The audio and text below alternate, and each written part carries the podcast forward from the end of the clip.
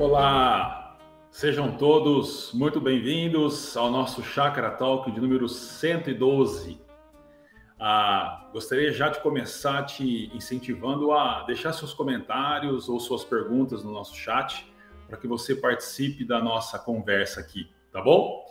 Ah, antes de introduzir a série e dar uma repassada na mensagem do último domingo, eu quero convidar meus queridos amigos que estarão comigo aqui nessa próxima hora conversando sobre desespero, esperança e outros temas que ah, o Senhor trouxe para a nossa conversa. Então, seja muito bem-vindo, Silas, queridíssimo amigo e professor, e seja muito bem-vindo também, Cariston, um grande amigo aí de Jaguariúna.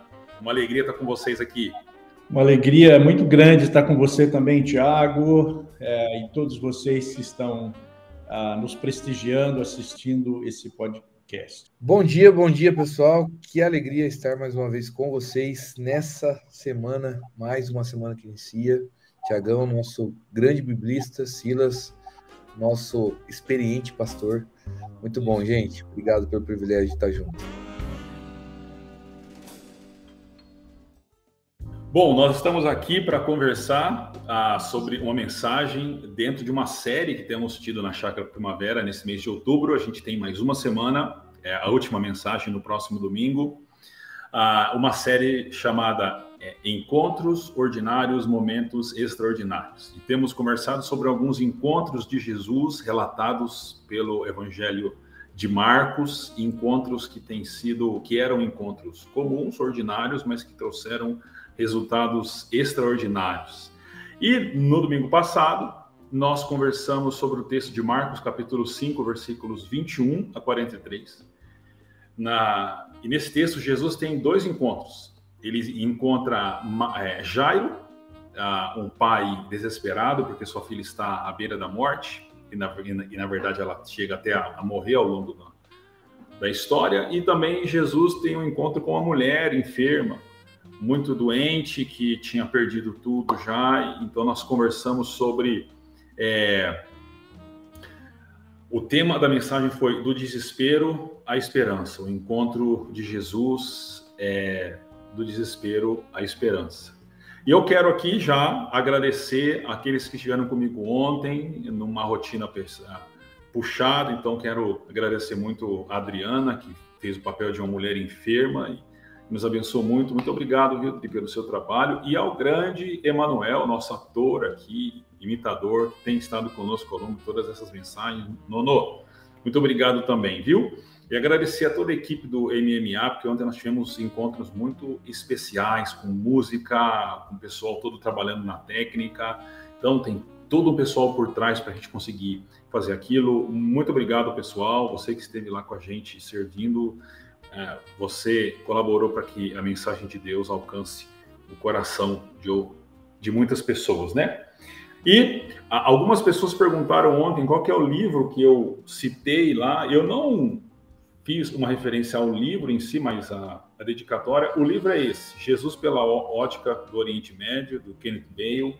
É, para quem gosta, planeja estudar o Novo Testamento, esse é um livro importante, tá bom? Olha, bom, olha aí. Ó, fiz o jabá aí, a editora, se quiser, depois estou brincando. Bom, bom dia aqui, ó, para Adriana Siqueira, para o Bruno, para Paula Avilés, querida Paula, Priscila, é, Leal, Esther, Janete, Rodrigo Fernandes, a Bia, a Nádia Trim, Trimboli, Trimboli já deve estar lá em Ubatuba, né, Nádia? O Alei Apri, a Cláudia Sanches, Kleber, querido Kleber, a Ellen também. Ah, sejam todos muito bem-vindos. Bom dia para todo mundo. Bom, vamos lá então. Queridos amigos Silas e, e Cariston, ah, ontem eu falei sobre a bênção do desespero e a unidade no desespero, ou seja, que o desespero ele também pode ser uma bênção porque ele promove situações na vida em que a gente precisa responder. E também que o desespero pode gerar unidade, porque o Jairo e a mulher enferma, eles eram de espectros opostos na sociedade daquela época, mas eles se viram no mesmo lugar, aos pés de Jesus, por causa do desespero. Então, sobre essas duas afirmações, a bênção do desespero e a unidade no desespero, o que, que vocês pensam? Vocês concordam, discordam? O que, que vocês acham disso? Começa com você, Cariston. Legal, Thiago. Cara, muito interessante é, a sua, sua visão aí, perspectiva do texto, porque eu acho, eu acho exatamente isso, assim, se tem um lugar que as pessoas se encontram e os diferentes uh, andam juntos, ou a possibilidade de identificação entre os diferentes é na dor, no sofrimento. Né? É, por exemplo, uh, a gente viveu um momento de pandemia e não houve pandemia melhor para ricos ou para pobres, né? E claro que existem aplicações disso, né? De repente, uma pessoa que tem uma melhor condição, ela teve, ela pôde se resguardar em casa, ela pôde ter, sei lá, pelo menos uma dinâmica de rotina que talvez uma pessoa com uma casa menor, com menos condição financeira, não teve. Mas fato é que o medo da pandemia, o medo da doença, o medo de morrer e o medo de não saber quando a vida voltaria à rotina normal, é, era um medo comum de todo, de todo indivíduo, né? A, a perda de alguém né? A morte de pessoas que, que a gente perdeu, e eu sou alguém que passou por isso, né? É, mesma coisa, é um momento onde se iguala, né? É um momento onde no hospital você está com, com, um ente querido, uma, com um familiar, e ali você encontra pessoas de diferentes lugares. Eu lembro de estar no hospital com a minha mãe a, na, na, no final dela, ali do câncer, e a, era um quarto compartilhado, né? Então tinha algumas pessoas, cara, ali não tinha ali não tinha eu, pastor, e alguém não cristão. Ali eram todos tristes, é, é, angustiados, porque eram pessoas que estavam em fase terminal de um câncer ou uma doença grave. Né? Então, sim, eu acho que, que na dor, no sofrimento, a gente se iguala, e eu digo mais, eu acho que a gente se torna mais sensível. É, e a gente esquece, e a gente deixa de lado as diferenças, muitas vezes. Muito legal, muito legal. Silas, e você que é um pastorzão com uma vasta experiência, especialista em aconselhamento, já deve, já deve ter estado diante de muitas pessoas desesperadas, né? O que, que você pode compartilhar com, com a gente, amigo? Ah, depois de 35... Olá, pessoal, tudo bem? O Tiago, depois de 35 anos de ministério, a gente viu muita coisa, né? aconselhou muitas pessoas, mas eu concordo com o Cariston e vou nessa direção. Ah, o desespero, a gente vê em muitas famílias desunidas que no desespero elas acabam se unindo em torno de um alvo comum. Ainda ontem conversava com a irmã de um de um senhor que é dono de um grande restaurante aqui de Campinas, só não vou dizer o nome, né? que passou por um período de enfermidade no início do ano que o levou para a UTI. Né? Ali você vi, eu visitei posteriormente, juntamente com outro líder, quando ele já estava em casa, né? mas a doença desta pessoa uniu a família. Casamento separado, aí o casal volta, a família se volta a se reunir em torno da dor e do sofrimento. Né? Então, esse é, esse é o que me fica bastante uh, alegre de ver o texto bíblico é sempre observando que esse texto eu já tinha lido muitas vezes, é um texto riquíssimo, né? Mas esse aspecto, Tiago, que você trouxe, né, mostra que a Bíblia é uma fonte inesgotável de sabedoria e de conhecimento. Né? É, você pode ler várias vezes que ela sempre tem ah, nuances, facetas, ensinos, como esse da esperança, né? De Jairo e da mulher, que não tem nome, né? Ela não tem nome, mas é uma mulher que sofre há 12 anos, Tiago. Muito legal. Então, por incrível que pareça, por mais estranho que possa parecer, o desespero pode ser uma benção. Então, às vezes Deus permite com que a gente enfrente momentos de desespero, porque fora disso a gente está muito ocupado para ouvi-lo, para buscá-lo. E esses momentos de desespero se tornam momentos quando a gente olha para as nossas mãos e as nossas mãos estão vazias, nós não temos mais o que fazer a não ser desesperadamente correr na direção de Jesus e por isso que esses momentos de desespero eles podem ser uma benção. Mas amigos, deixa eu trazer uma pergunta fácil para vocês aqui, né? Porque no texto a filha de Jairo, ela é citada por Jesus.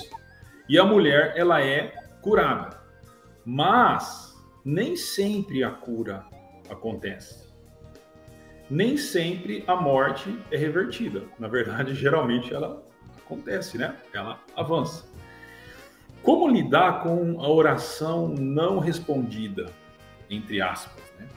Quando a gente passa anos clamando por uma intervenção de Deus, mas Deus parece permanecer em silêncio e sem reação. Eu tive uma conversa ontem com uma mãe que há mais de 30 anos ora pelo filho, por um problema que o filho enfrenta.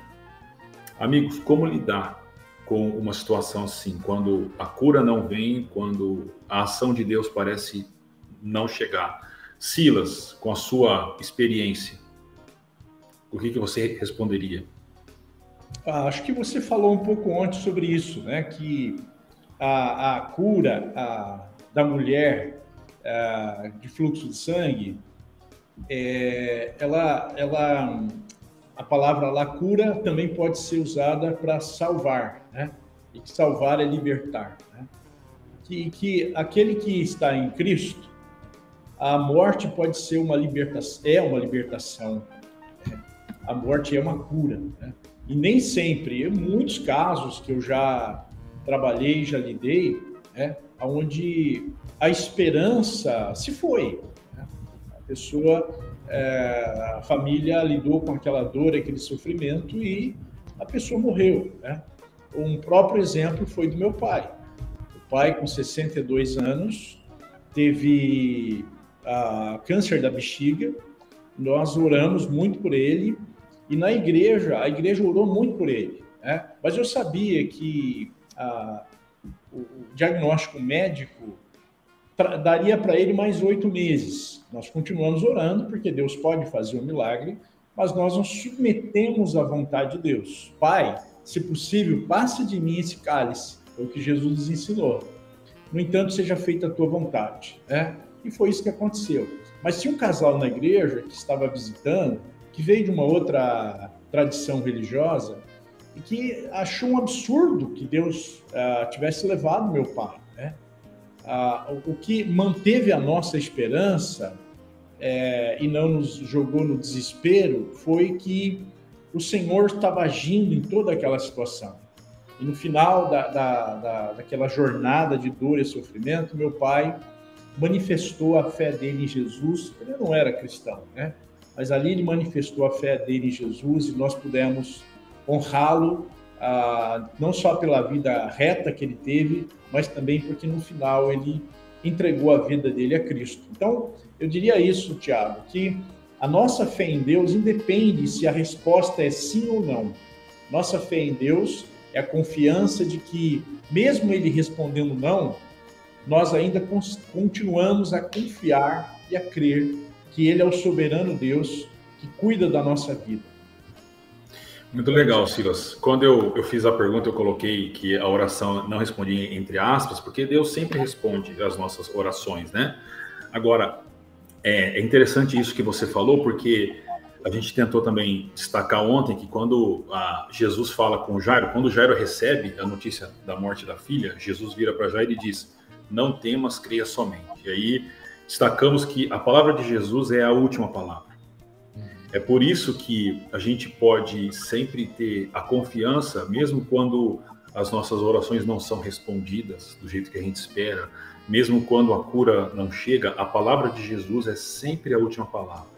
É a palavra da vida, da esperança, da salvação, e por isso a gente pode continuar firme na esperança, mesmo quando as coisas não acontecem do jeito que nós gostaríamos, né? Mas eu tenho uma pergunta difícil para o Cariston também, mas antes, agradecer aqui pela Ellen, que compartilhou com a gente uma situação da vida que ela já tinha compartilhado pessoalmente comigo, que ela passou por um problema grave de saúde, isso fez com que ela conhecesse a misericórdia de Jesus. Muito obrigado, viu, Ellen?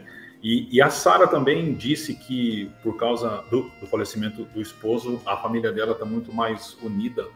Muito, muito obrigado por compartilhar isso, tá bom? Bom dia para todo mundo aqui que chegou depois: a Camila, a Bianca, a Aline, a Sara mesmo, a Regina, a Carol. Carol, o livro é esse aqui, ó, de novo.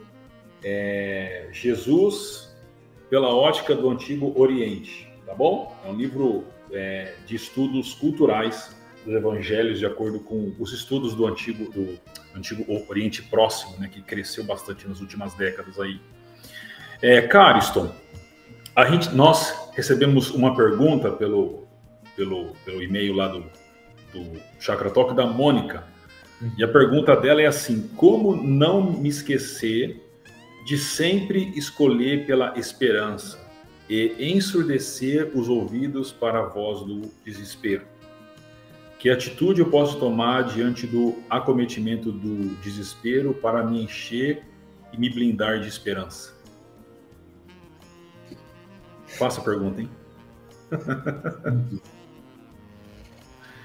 ah, cara, quando eu penso em situações assim, é, eu acho que foi a, a pior situação na minha vida foi a perda da minha mãe e do meu pai em pouco tempo, né?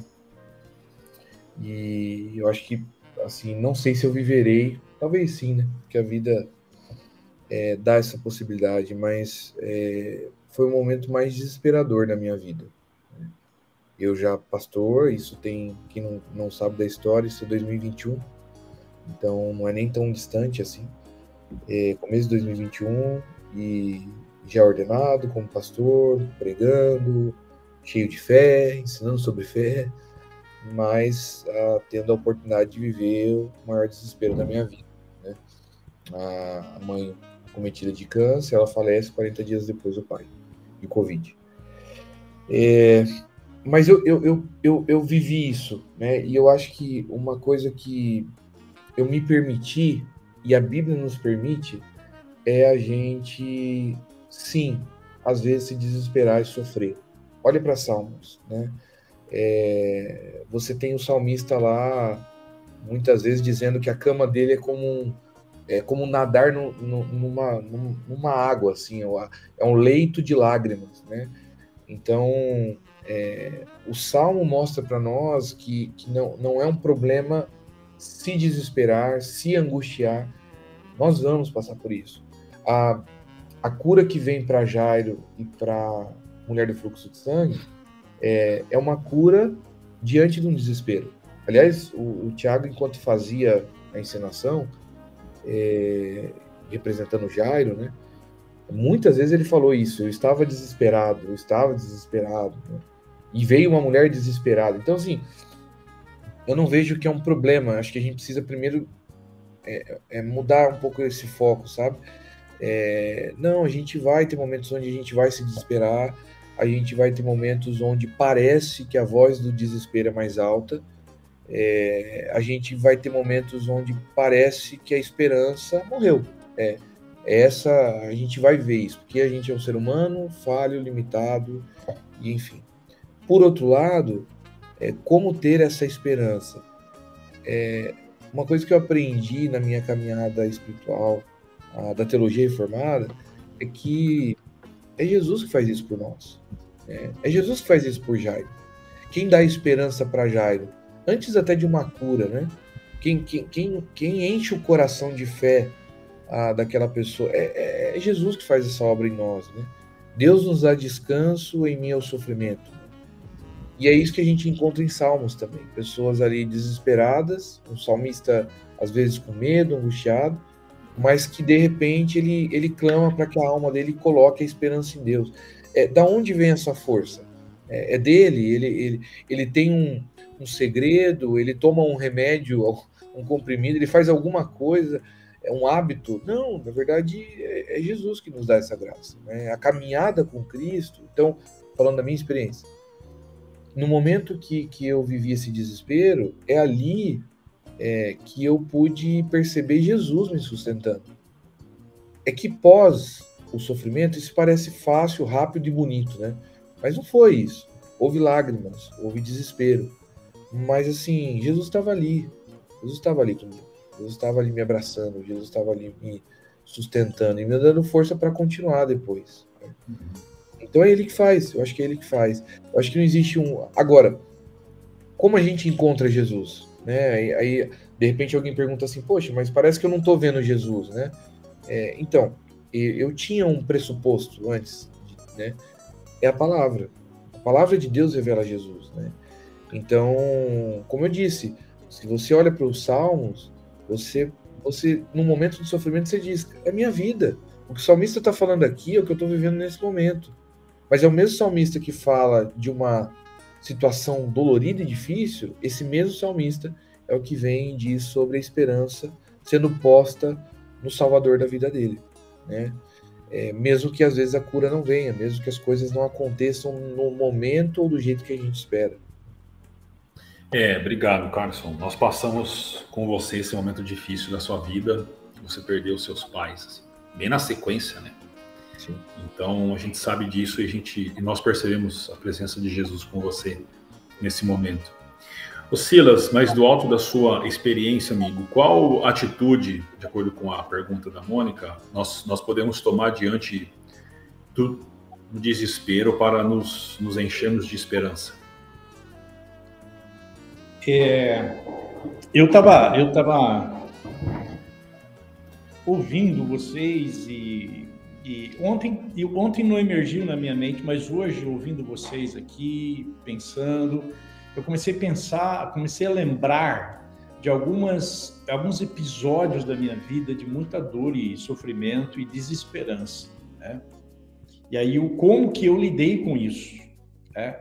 é muito empírico, né? Como quando você aprende a dirigir ou andar de bicicleta, você não pensa para fazer. Você não vai. O primeiro passo é esse, o segundo é esse.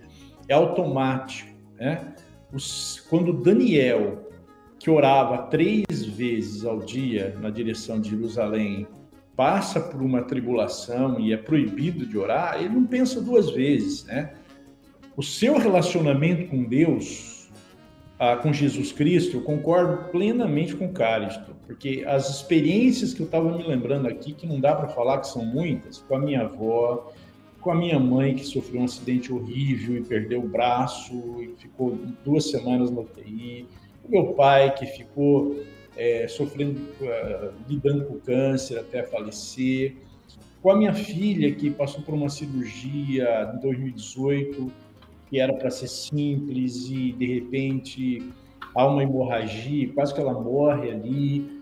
Com eu em ano passado, 2021, com Covid, ah, e, e, e, o que, que me sustentou? Né? Eu estava lá com Covid e até fui internado, fiquei nove dias, né? O que, que com quem que eu me sustentava? Era o meu relacionamento com Deus.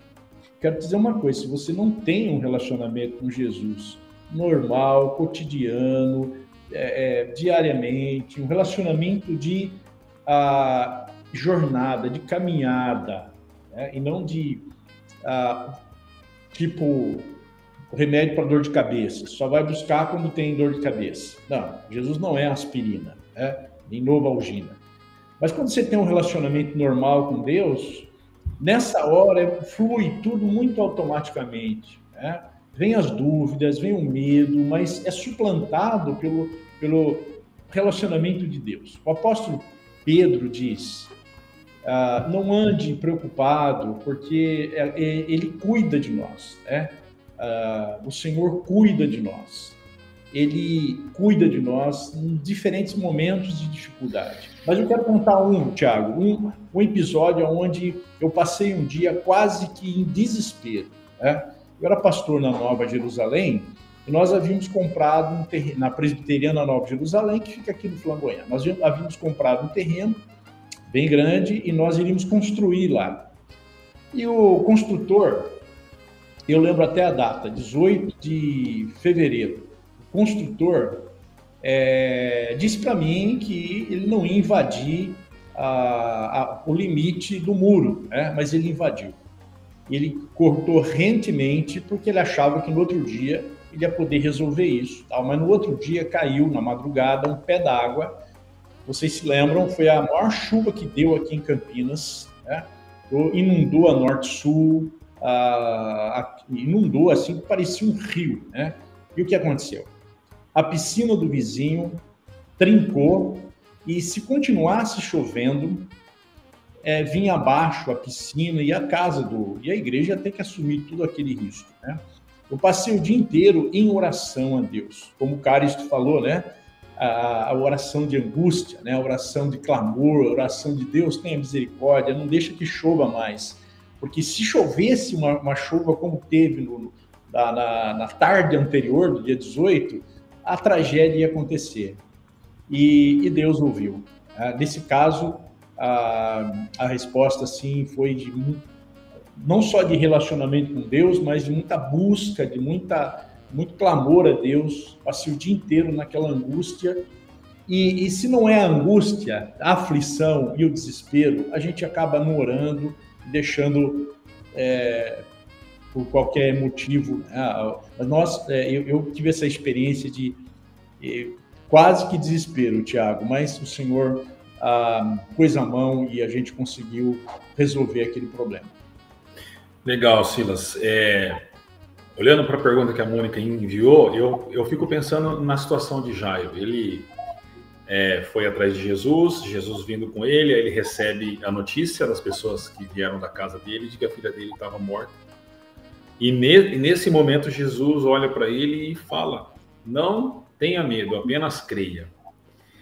E eu acho que a resposta para a pergunta da Mônica é essa, mas é não acreditar assim numa, numa ideia, mas é na pessoa que falou aquilo para Jair.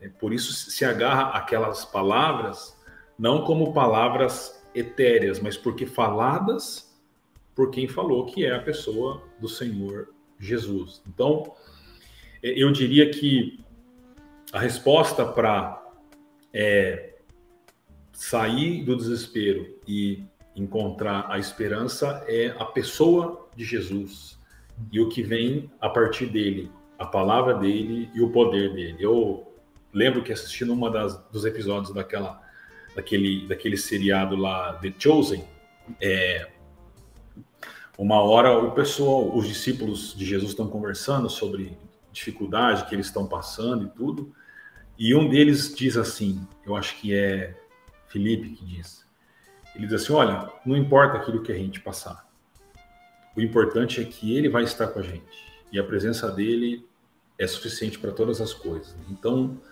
eu acho que a resposta é a pessoa de Jesus, e aí, como disse o Cariston, a gente encontra Jesus na palavra dele, na Bíblia dele. E isso foi muito importante para é, Jairo, porque em certo momento da mensagem eu disse que Jairo não gostava de Jesus, e ele tinha até é, pensado na. ou trabalhado junto para arquitetar o assassinato de Jesus, né? Então, se você lê o Evangelho de Marcos nos capítulos precedentes dessa desse texto, você vai ver que Jesus faz algumas visitas à sinagoga de Cafarnaum, que era a cidade deles. E no começo do capítulo 3, Jesus entra na sinagoga no sábado, cura um homem, e ali 3:6 diz: "Então os fariseus saíram e começaram a conspirar com os herodianos contra Jesus sobre como poderiam matá-lo. Provavelmente Jairo estava aqui junto, porque ele era o líder, um dos, um dos dirigentes da sinagoga. Então, para aquele homem ali, o desespero fez com que ele, que não gostasse de Jesus, provavelmente estivesse envolvido numa trama para matar Jesus, olhasse para Jesus como sua única esperança e agarrasse Jesus como o, o último fio de, de esperança, né? Mas, Cariston, voltando para você aqui, amigo, Compartilha comigo alguma, algum, alguma situação pastoral de desespero e de esperança. Você acompanhando alguém, como é que foi esse momento? O que, que você percebeu? Como você viu Deus agindo? Cara, é, a, acho que 2021 aqui, de Jaguariúna, na, na comunidade que eu também né, sirvo, é, foi, foi um momento difícil para todo mundo aqui, né? Porque a gente perdeu mais ou menos acho que umas sete pessoas, cara. Uma igreja de 120 pessoas, 130 naquele momento, né? Hoje tem um pouquinho mais. Então, é, fez muito. É, é, uma, assim, foi, foi grande, foi, foi punk. Assim. Eu lembro de uma situação uh, de uma esposa que também perdeu o marido de câncer perto da minha mãe, né? Ela. É, ele teve câncer, tumor na cabeça e cristãos, cara, assim, muito tementes a Deus, fiéis na palavra, envolvidos na comunidade, assim, é, muito legal, assim, foi, foi um exemplo de vida, de fé, né? Mas foi muito difícil, cara, porque ele tinha acho que 50 anos, então é, é muito, assim, muito novo, né, cara? E, as filhas ainda se formando na faculdade, e, e ele teve, assim, esperança que ele sairia daquela, sabe? Acho que todos nós tivemos, né? Então foi uma, uma situação de desespero, e, e aí, é, de, depois de várias tentativas, é, nosso país não ajuda também, né? A gente, você paga convênio na hora que você precisa, é um, uma burocracia para você ter o seu exame, para você ter um atendimento, é, e, e no momento que você já está desesperado, você já foi diagnosticado com uma doença séria, precisa de tratamento rápido e você não tem acesso. É, enfim. E isso foi a realidade deles, né? Então, caixa que eles tinham, eles gastaram, né? É aquela situação difícil, que talvez muitos que estão ouvindo passaram. Mas, fim das contas, chegou um momento que, que o tumor cresceu, não parou mais e, e ele veio a falecer, né? É, e é interessante, cara, assim, como foi um ensinamento para minha vida pastoral, porque logo depois eu perdi minha mãe. E aí, hoje, eu sento com essa viúva e, e aconselho ela, a gente conversa, ela serve na comunidade, né? A gente tem uma caminhada de discípulo junto. E, e, é interessante essa identificação que a gente estava falando até lá no começo, né? A identificação do desespero, né? A bênção que é, é o lugar que a gente se encontra, né? Na dor. É, enfim, mas acho que seria, foi uma situação que me marcou, assim, porque é, foi várias situações e, e, e essa uma pessoa uh, cristã. Teve uma outra situação que eu queria compartilhar, que eu lembrei agora, porque foi naquele momento, é, de um senhor, cara, que me ligou, ele tinha, acho que, acho que também uns 50 anos, assim, não era, era novo até, e ele me ligou dizendo assim, pastor, quando é, você é pastor da igreja presbiteriana? Sim, tal. Quando quando vai abrir? Tava fechado ainda. Eu falei, olha, a gente não sabe ainda, tal. Eu tenho acompanhado os cultos online, mudei para Jaguariúna e tal. Falei, que legal, cara. E aí eu mantive um contato com ele por telefone. E, e ele passou o telefone da, da, esposa e a gente foi conversando. Ele falou: quando abrir a igreja, a gente, eu vou estar tá lá. É, eu gosto muito, tenho acompanhado, tem feito sentido para mim então. Era um cara não cristão, foi, foi muito interessante. Assim. E o problema é que um dia, até perto de abrir a igreja já, onde deu aquela flexibilizada na pandemia, é, ele sofreu um, um infarto numa caminhada é, e, e, foi um infarto fulminante, assim, ele partiu. É, e assim, foi uma experiência que eu passei como pastor que eu, eu vou me lembrar, acho que pelo resto da vida, assim. Porque foi ligações, foi contatos, foi orações. A gente não se viu. Eu, eu nunca conheci ele pessoalmente, eu não tive oportunidade de tomar um café com ele. Mas eu pude orar com ele, conversar com ele. E, e eu me lembro de a, a, esposa dele no dia do velório. É, tava eu e o, o outro pastor, né, da, da o Carlos e a gente estava junto no, no velório e ela chorando, né, com a dor, com a perda, ela disse assim: "Gente, eu quero apresentar para vocês os nossos pastores. Eles cuidam da gente e cuidaram da gente." Eu não tive a oportunidade de conhecê-lo, né? Mas ela, como viúva e como esposa, entendeu que a gente foi pastor da vida dele, né? Dela também. Enfim, acho que são duas situações que eu lembrei que me marcaram.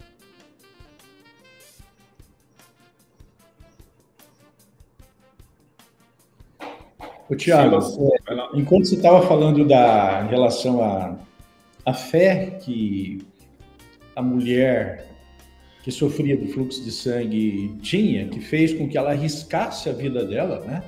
Porque ela era impura, então ela não podia tocar em ninguém. E se ela tocasse em alguém, essa pessoa se tornaria impura. Pensa que Jesus se tornou impuro naquela época, segundo a, o conceito religioso ah, e segundo o Antigo Testamento. É uma, uma mulher com fluxo de sangue ou qualquer pessoa não podia tocar em outra, né? E ah, eu estava pensando que o que o que a fé faz a gente fazer, né? A confiança em Jesus faz a gente quebrar protocolos, né? E arriscar a própria vida. É, não porque um pastor falou, que um líder falou, mas porque Jesus falou ao coração dela, né? E quando Jesus fala a Jairo, não tenha medo, tão somente creia, eu fico lembrando do que aconteceu no capítulo anterior quando Jesus acalma a tempestade, socorre Pedro, uh, e depois vai lá para os gadarenos e liberta um endemoniado de uma legião de demônios. É como se ele estivesse dizendo: ah, tenha calma, tenha calma, é... tenha calma, olha o que eu fiz, olha o que eu fiz no passado. Né? E quando eu passei por aquele período de Covid, né, que foi desesperador assim, é, e alguém perguntou: você, teve, você teve medo de morrer? E eu falei: ah, isso veio na minha cabeça só agora, porque todo aquele tempo eu, eu sabia de que de alguma forma, de alguma maneira, o Senhor iria é, me socorrer. Né? Mesmo se eu partisse, eu estaria com Ele na, na glória e o Senhor cuidaria da minha família. Né? Então, não tenha medo. Eu acho que é, é essa, essa é a grande, a grande sacada para a gente lidar com a dor e o sofrimento, com a angústia. É a fé no Deus que já fez tanta coisa na nossa vida. Quando passamos por aquela situação lá na Nova Jerusalém, Deus me fez lembrar de outros episódios que a gente passou por angústias assim e, e sofrimentos e desesperança mas que no final assim da história foi positiva, porque não somente ele nos deu a ele nos deu a, a, solução para aquele problema, como também a gente aprendeu a confiar mais nele e se tornar uh, resiliente. Tá? E Obrigado. Então, é isso. Legal. Quero destacar aqui a, a testemunho da Daniela de Almeida, ela diz: mesmo em meio à pior tempestade, podemos experimentar a paz que excede todo o entendimento. Foi assim que conheci verdadeiramente Jesus, experimentando essa paz no momento de maior dor e desespero. É, Daniela. Daniela, o, o Jesus se tornou real para você nesse momento. Né? Eu também já passei por isso. Como pastor, uma experiência que eu tive muito difícil foi quando um querido amigo, casal, né, ele com a esposa, eles perderam um filho ah, de um ano e oito meses ah, por causa de um, de um, de um acidente com um cachorro da família e a criança foi a óbito e foi um tempo extremamente difícil para mim. Talvez um dos momentos, se não o momento mais difícil que eu passei até hoje, em que o desespero era muito grande, eu até fiquei de mal de Deus, digamos assim, durante um bom tempo. Imagina um pastor de mal de Deus pregando. Mas aí ah, Deus usou o texto de Jó para me tirar desse, desse buraco. Mas uma experiência que eu tive acompanhando esse amigo e esse casal nesse momento assim de extrema dor e desespero foi que eu quase conseguia ver a graça de Deus materializada sustentando a vida deles ao longo desse período.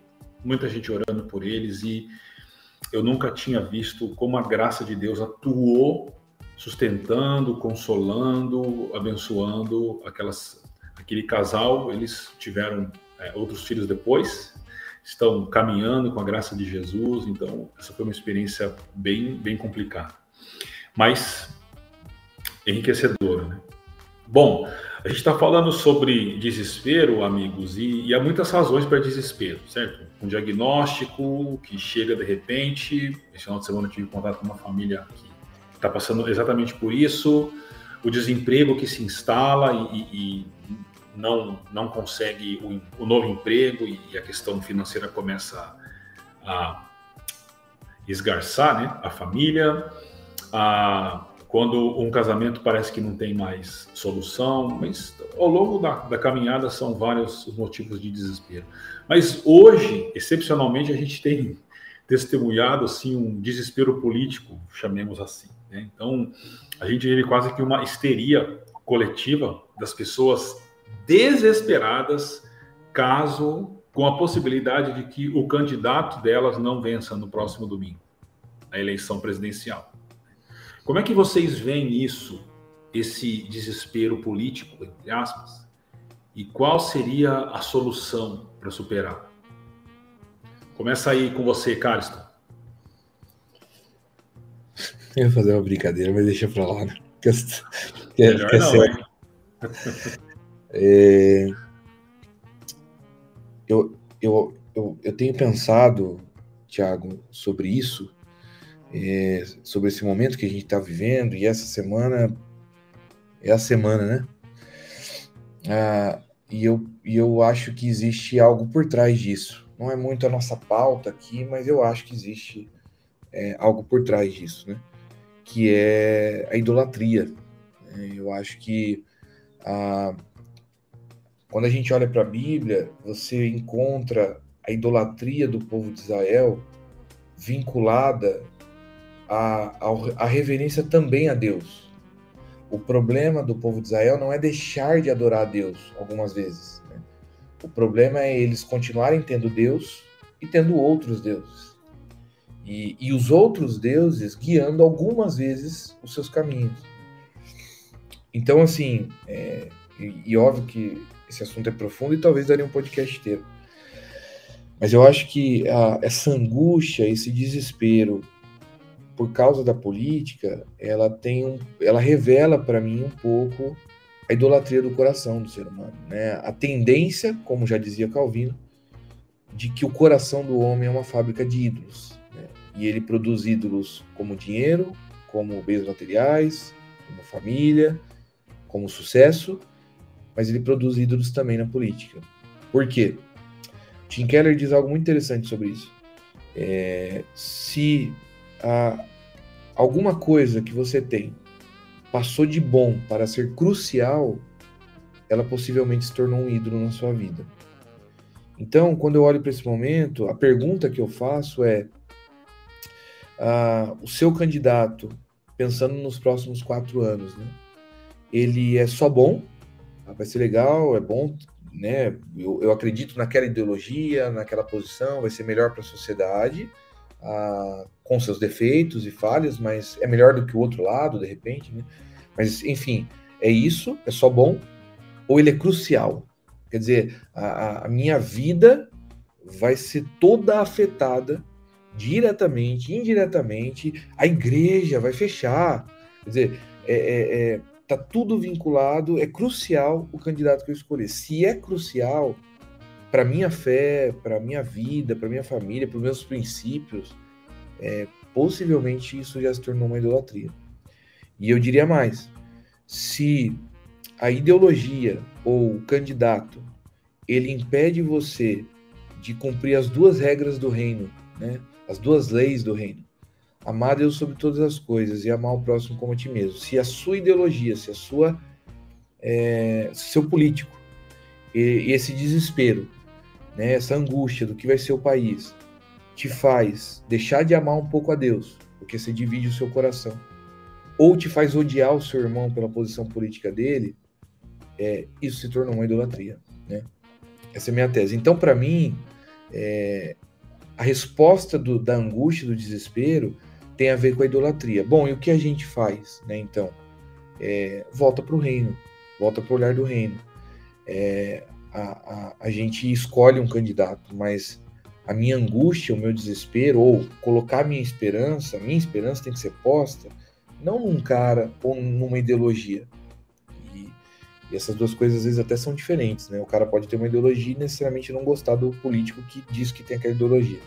Mas é, não, não é nessas duas coisas ou em qualquer outra a sua esperança. A sua esperança, o que é crucial, é você ter o seu relacionamento com Jesus e viver esses princípios de Jesus na sua vida. Né? O que é bom aí seria o político que você vai escolher tal. Eu acho que é isso, assim, não sei, eu, eu, eu tenho pensado nisso, né? Nesse desespero, nessa angústia. Você é, sabe que eu ouvi um, um pastor, é, que ele é famoso aí, e ele fez um alerta interessante. Ele falou que os cristãos hoje estão confundindo a escolha política com a missão da igreja. Como se o presidente e os ministros do STF, por exemplo, eles fossem, eles, eles tivessem a, a obrigação de cumprir a, a, missão da igreja. Mas ele lembra que esse pessoal aí, eles são funcionários de Roma, amigos e amigas. Eles são funcionários de Roma. Eles não são a igreja. E, e que Jesus nunca falou para os discípulos assim: olha, quando a gente conseguir eleger um, um senador aqui no império, aí a gente cumpre a nossa missão. Jesus nunca falou isso.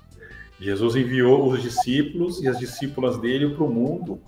Então é muito estranho e, e, e não é bíblico esse, de, esse desespero pela possibilidade do outro candidato ganhar. Como disse o Cássio, uma pessoa pode ter sua posição e deve ter sua posição e sua escolha, mas o desespero é muito complicado. Silas, o que, que você pode compartilhar com a gente sobre esse desespero político e, e a solução para isso, amigo? Ok, Tiago. Ó, eu, eu, vou compartilhar aquilo que rege a minha vida. Né? Eu não tenho desespero nenhum em relação se um ganhar ou se o outro ganhar.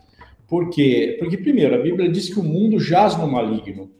Ou seja, a, a humanidade está cada vez mais distante de Deus. Ah, não importa decretos, leis, não importa quem está lá no governo, o script já está pronto. A Lúcifer já, já tem o seu script, já está lá, as teses estão lá. Nós vivemos num, num clima mundial de, de, afastamento de Deus, de idolatria, de, é, de descrença nos princípios e valores que ele ensina na palavra. Ah, então, para mim, assim, primeiro, o mundo já está no maligno, é como Jesus falou, mas isso não quer dizer que eu não tenha que exercer a minha cidadania. Eu não tenho que ser generoso, eu não tenho que fazer obras em favor dos, dos injustiçados, né, daqueles que sofrem, os pobres, necessitados. Não, eu tenho que exercer também a minha cidadania. E a chácara, é, eu gosto demais assim da, da, do posicionamento da chácara, porque ela não manipula você em quem votar. A manipulação não é bíblica. Né? Jesus nunca fez isso. Jesus nunca foi erguer uma bandeira defendendo qualquer tese e nem da escravidão que havia naquela época. Né? Mas Jesus, ah, o, que, o que nós cremos, e você falou agora há pouco, Tiago, sobre isso, a igreja não pode se perder ah, nas ideologias. Ah, eu até acho que o problema nosso hoje não é ideologia. Nenhum candidato, nem outro estão falando de ideologias, mas sim sede de poder. Porque eles têm solução para o mundo e falando em solução, a igreja está se perdendo quando ela acha que a solução vem da, de uma de um, de um, eu não diria partido político, mas de uma de um governo, né? de um governo.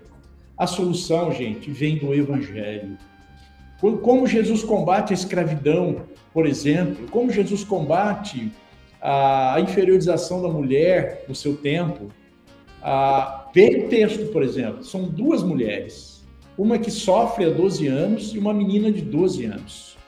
Uma que sofre de hemorragia de sangue e ela era é, é, discriminada na sociedade porque era mulher e porque tinha um fluxo de sangue. E uma menina que já estava morta quando Jesus chegou. Então as duas eram impuras, né?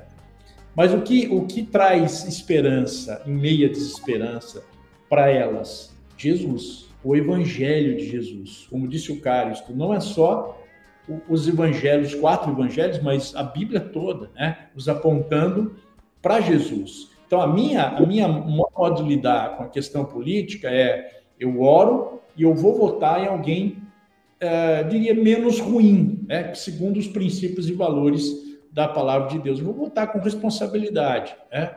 É, mas eu creio que o que o Brasil precisa, a solução para este mundo é o Evangelho de Jesus. E essa é a missão da igreja, proclamar o evangelho de Jesus. Agora, quando eu me, me, coloco em desespero, meu Deus, o mundo vai. Isso é falta de fé, porque a, a gente sabe da história, por exemplo, da. Eu li há um tempo atrás a, a igreja a, nos porões na China, foi a igreja que mais cresceu no mundo, porque ela era perseguida. Então, os crentes oram pedindo para Deus dar a oportunidade de evangelizar e tal, mas eles querem, na verdade, ficar no conforto, né? E não, e, e não ah, enfrentar o desafio de nós exercermos a nossa fé verdadeiramente em Cristo, ainda que isso não gere desconforto, gere perseguição às vezes, né? Por quê? Eu termino, uh, Tiago, falando sobre isso, que nós não vivemos numa teocracia, mesmo na teocracia, que era o governo de Deus, o povo foi contra Samuel e disse: Nós queremos um rei. E escolheram erradamente ah, essa, essa posição, consequentemente veio Saul. Né? Nós vivemos uma democracia. Democracia é o governo do povo. Né? E nós, como povo de Deus, nós também temos que exercer essa, esse direito nosso, sem colocar a solução para todos os problemas num voto, mas colocar a solução para o mundo na proclamação da palavra de Deus e na vivência da palavra de Deus. Então, nós somos desafiados, é, diante desse, desse cenário, a crer e confiar que Deus continua governando o mundo, apesar de. Deus continua sendo o Senhor da história, apesar de. Então não há espaço para um cristão o desespero nesse sentido político. Legal, muito bom. Só relembrando que ontem o pastor Ricardo trouxe uma palavra para a igreja sobre isso e que muitas vezes nós somos acusados de não nos posicionarmos, mas ele deixou bem claro que a chácara já se posicionou há muito tempo e as posições da chácara são quatro, basicamente: pró-reino de Deus e os seus valores, pró-liberdade de consciência para cada um, como um sacerdote diante de Deus, em oração e responsabilidade exercer o seu direito ao voto, pró-respeito mútuo dentro da comunidade. Então, a comunidade de Jesus da igreja, como o grupo de discípulos, que eram formados por pessoas de extremos, né? É, então, é importante ter esse respeito mútuo e pró-unidade da igreja. Então, pró-respeito mútuo e pró-unidade da igreja, porque a unidade da igreja foi comprada pelo sangue de Jesus e nós não temos o direito de nos opormos a ela desse jeito, né? Bom, mas já, já avançando aqui para o nosso final, queridos amigos, é, uma atitude comum de Jairo e da mulher foi se ajoelhar aos pés de Jesus. Jairo se ajoelha em desespero, e a mulher se ajoelha depois do desespero. E a gente diz, a gente precisa se ajoelhar aos pés de Jesus. Ontem eu falei, olha, tragam os seus motivos de desespero aos pés de Jesus, mas não apenas tragam-os, mas se ajoelhem aos pés de Jesus. O que seria hoje nos ajoelharmos aos pés de Jesus? Caristo. Cara, quando eu penso em nesse se prostrar, né, me vem a ideia, a própria Bíblia acho que dá esse respaldo para nós de, de, rendição, né? Quando você se ajoelha diante de alguém, ah, é, eu penso naquele costume de reis, né, onde diante de um rei você se ajoelha. É, eu não sei se essa figura que Jairo e a mulher do fogo de sangue tem em relação a Jesus, né, uma visão de rei, mas isso, quando Marcos relata isso, eu acho que ele está trazendo um pouco desse significado, né? De é, é, o Rei Jesus, é o Rei de um reino, uh, um reino que não é daqui, mas que ele está trazendo esse reino para nós. Né? E, é, e, quando essas pessoas se prostram diante dele, é, diante da sua vulnerabilidade, é, no final elas estão reconhecendo que precisam desse rei. Né? E, mas eu acho que se aplica a nós ah, no sentido de, de uma pergunta, assim, né? O que é ou qual é a nossa rendição diante do Rei Jesus? Talvez seja a política, como a gente estava falando, né? Render o nosso coração a Ele é largar essa essa idolatria ou esse desespero diante do que o Brasil pode ser para 2023 se não for eleito meu candidato.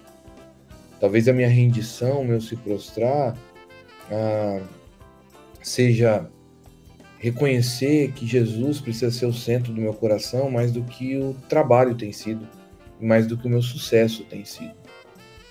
Não sei. É, talvez eu deixaria essa pergunta para cada coração assim. Né? É, o ajoelhar é rendição. A rendição é diante de um rei. Você reconhece que seu rei é Jesus e que ele é rei de um reino e que você quer fazer parte desse reino? Sim. Então, qual é a sua rendição diante desse rei? Qual é a sua, o que você precisa, qual a sua vulnerabilidade e os, no momento que você se ajoelha diante desse rei, né? É, o que significa esse se ajoelhar na, no decorrer da sua vida? Né? Enfim, acho que é isso. Legal. E você, Silas, como você vê o ato de ajoelhar-se diante de Jesus hoje? Ok.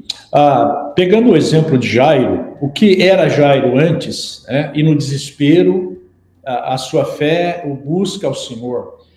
É, isso me, me leva a alguns aspectos de se ajoelhar. Se ajoelhar, quando Jairo se ajoelha na presença de Jesus, ele, como diz o Carlos, ele se rende.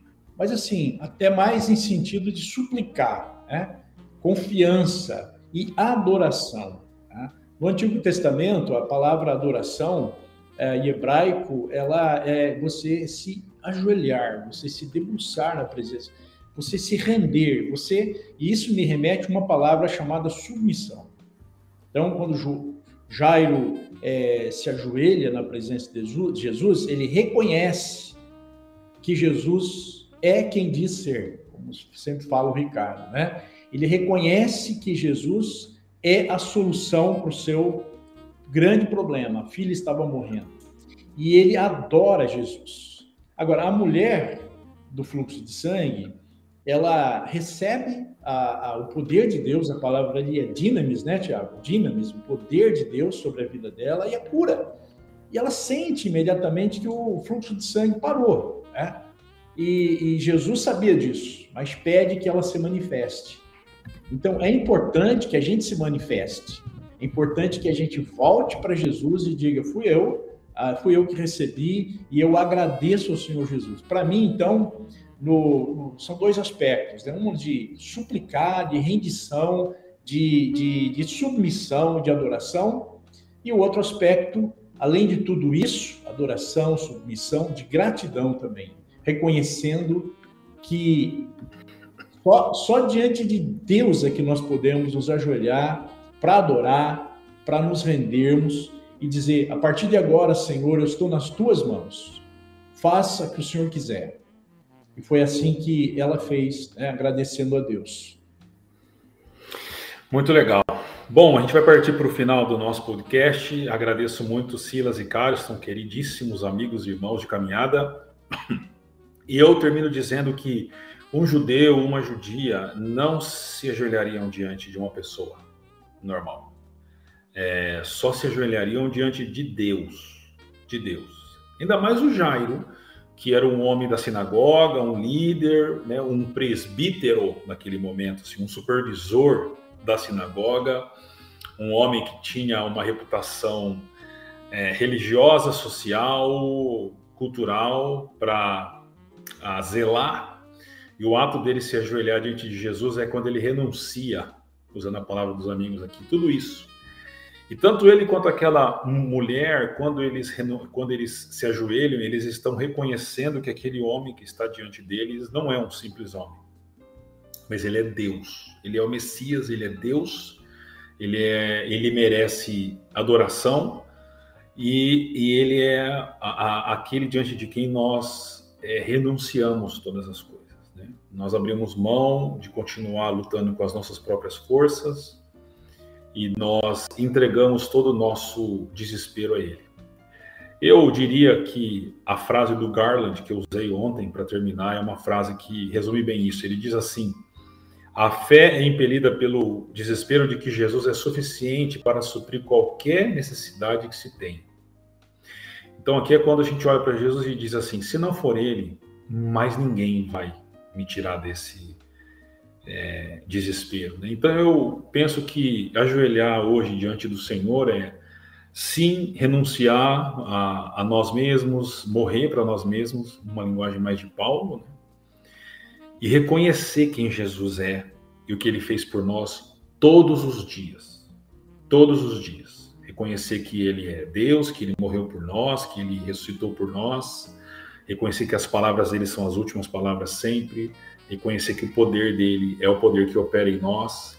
E isso, todos os dias, é um ato contínuo de se ajoelhar diante do Senhor reconhecer isso. E como diz o Cariston, nós abrimos mão daquilo que gera desespero em nossos corações, como diz o Silas, nós adorarmos a Jesus. Então eu termino o nosso podcast como eu terminei ontem a mensagem, ah, com um convite. Um convite para você que está passando por um momento desesperador, seja por qualquer motivo, para que você se ajoelhe diante de Jesus, reconhecendo quem Ele é e o que Ele fez, e o que Ele está fazendo e o que Ele fará, e diante do Senhor, ajoelhado, ajoelhado, você entregue ali aquilo que tem gerado desespero no seu coração e que você encontre nesse momento esperança para você, tá bom? Bom, agradeço muito é, a participação de vocês, agradeço também aqui o pessoal que participou no, no, no, no chat, tem algumas mensagens que eu não vou conseguir ler agora. Muito obrigado por todos vocês que estiveram com a gente e eu convido você a estar com a gente no próximo domingo. Nós fi finalizamos essa série de mensagens é, com um último encontro ordinário que se torna um momento extraordinário. Nossos encontros em Paineiras, eles acontecem às 9 da manhã, às 11 e às 19 horas. E no nosso espaço a Barão, na Chácara XP, às 10 horas. Ou você pode nos acompanhar online e ao vivo pelo nosso canal do YouTube também, ou pelo nosso site chakra.org, tá bom? Deus abençoe vocês. Não se tornem escravos do desespero, mas experimentem a liberdade que a esperança em Cristo nós temos, tá bom? Deus abençoe, um abraço e boa semana.